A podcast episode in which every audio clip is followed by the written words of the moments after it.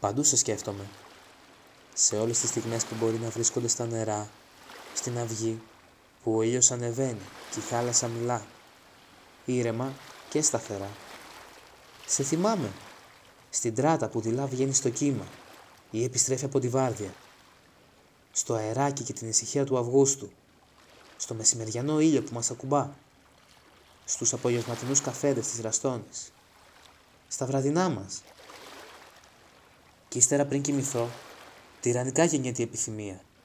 Γεννιέται η επιθυμία να σε κλάψω. Αλλά δεν κλαίω εσένα, παρά μόνο την ανεξάντλητη μου επιθυμία για στοργή, για μοιρασιά και έρωτα. Ή ίσως και σένα, που έφυγες και δεν επέστρεψες ποτέ για να ακούσεις όσα έμειναν μέσα μου.